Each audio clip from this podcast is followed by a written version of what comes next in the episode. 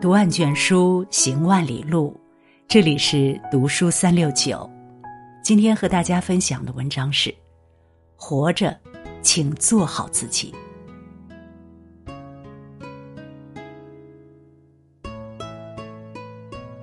在电视剧《北京爱情故事》中有一句话：真正成功的人生不在于成就的大小，不在于地位的高低，不在于金钱的多少，不在于名气的有无，而在于是否努力地完成自我，喊出属于自己的声音，活出属于自己的活法，走出属于自己的道路。人活一世，我们有着太多的人和事需要面对，尽管生活大多不尽如人意，但我们要当好自己的导演，演绎好自己的生活。而一个人最高级的活法，就是做好自己。一，摆正自己的位置。莫言曾说，一个人要知道自己的位置，就像一个人知道自己的脸面一样，这是最为清醒的自觉。摆正自己的位置，清楚自己的定位，才能得到自己想要的生活。说相声的岳云鹏可谓家喻户晓，在德云社也有着举足轻重的地位。但也许很少有人知道，在他走红之初，也曾被名利所迷惑。当时有很多剧组找他拍戏，岳云鹏自己也对此动摇了。最后是他的师傅郭德纲骂醒了他：你会演戏吗？人家找你并不是因为你演戏演得有多么好，而是因为你是德云社说相声的，你还有点腕儿。这句话让岳云鹏醍醐灌顶，从此他扎扎实实地苦练相声，日积月累，他才有了今天的功成名就。不要错把平台当本事，因为那是平台赋予你的光环。只有依靠平台的资源精进自己，你才能走得更远。有一位销售经理，他有几个老客户，除了必要的工作交流，私下里他们也经常聚在一起喝酒聚餐，基本上每周都要约上一两次。大家都在相同的行业里，有着特别多的话题，一起谈天说地，谈行业变化、生活压力，大有桃园三结义的架势。销售经理觉得这些人甚至比之前的好朋友都亲近，但让他没想到的是，在他离职之后，这些朋友就再也约不出来了。他很诧异，不明其中缘由，直到有位之前的合作伙伴向他道明了原因。之前大家一起聊天喝酒的前提就是商务合作，他们需要购买最低价的产品，所以需要搞好人际关系。但是现在销售经理不在合作公司了，这份交往也就没必要了。成年人的交际，也许交的不是你这个人，而是你的身份和地位。高效能人士的七个习惯一书中写道，良好人际关系的基础是自知与自知之明。自知之明就需要认清自己的地位价值，只有明白自己在别人心目中的位置，你在人际关系中才能游刃有余。二，管好自己的情绪。冰心说过这么一句话：冷静的心在任何环境里都能建立更深微的世界。无论遇到什么事，唯有心平气和，才能减少冲突，避免矛盾。一个平时业绩很好的修理工师傅接到一单洗衣机修理的活，约定的时间是第二天晚上七点。可是当他第二天按时来到顾客家门口敲门时，却没人开门。于是他给顾客打了电话，这才知道原来顾客还在加班，却忘了告诉他。他顿时怒火中烧，一想到外面下着大雨，自己没吃晚饭就冒雨赶过来，结果顾客却放鸽子了，不由更加生气。也没等顾客道歉，他就口不择言地爆了粗口。对面的顾客听到也很生气，两个人就这样在电话里互相骂了起来。气急败坏的修理工师傅在客户的墙上踢了一脚，在雪白的墙壁上留下了硕大的脚印。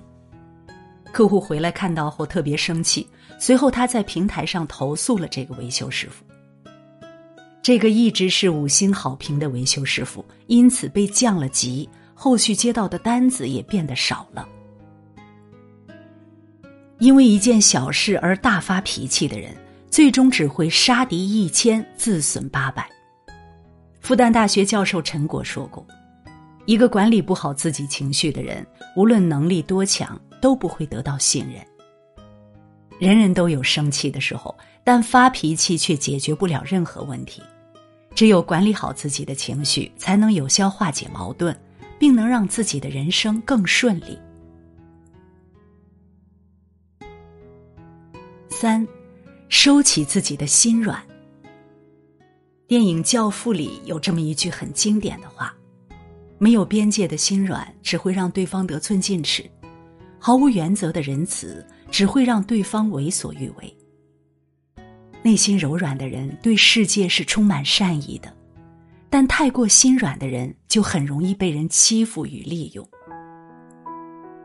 《欢乐颂》里的樊胜美是一位月入过万的高级 H R， 但是却挤在出租屋里省吃俭用，原因是他的父母总是跟他要钱，用来贴补他的哥哥嫂嫂，他的大半工资都汇给了他们。虽然他说了无数次没有下次了，可当他一旦面对母亲的哭诉和父亲的训斥时，他还是选择了妥协，一如既往地给家里打钱。过度的心软只会成全了别人，委屈了自己，时间久了就会让别人觉得你软弱好欺，并变本加厉地向你索取。杭州曾有一位馒头店主，看到很多环卫工人和流浪汉吃不上热乎饭，便发起了免费送爱心馒头的活动。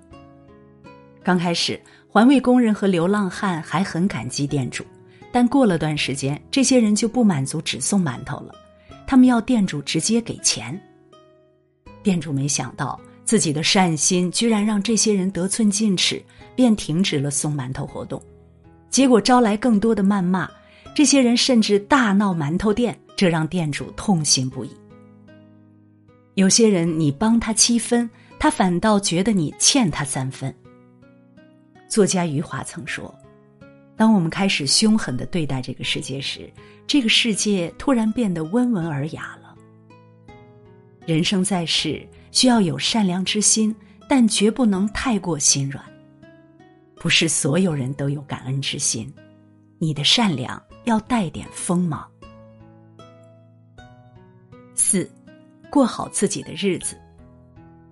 梁文道曾说，幸福从不比较，若与人相比，只会觉得自己处境悲凉。生活是自己的，与他人毫无关系，只有过好自己的日子，不比较，才能轻松过好每一天。英国作家史密斯在他的书籍《我们内心的坏东西》里，谈到一位非常成功的律师。这位律师总是喜欢与人相比，而且还是与比他强的人相比，因此他陷入了一种难以自拔的痛苦之中。在一次同学聚会上，他发现有人比他事业好，长相比他年轻，孩子也比他的孩子成绩优秀，这让他有了深深的挫败感。为什么他那么成功，我却混成这样？这种攀比心理让他感觉自己很失败。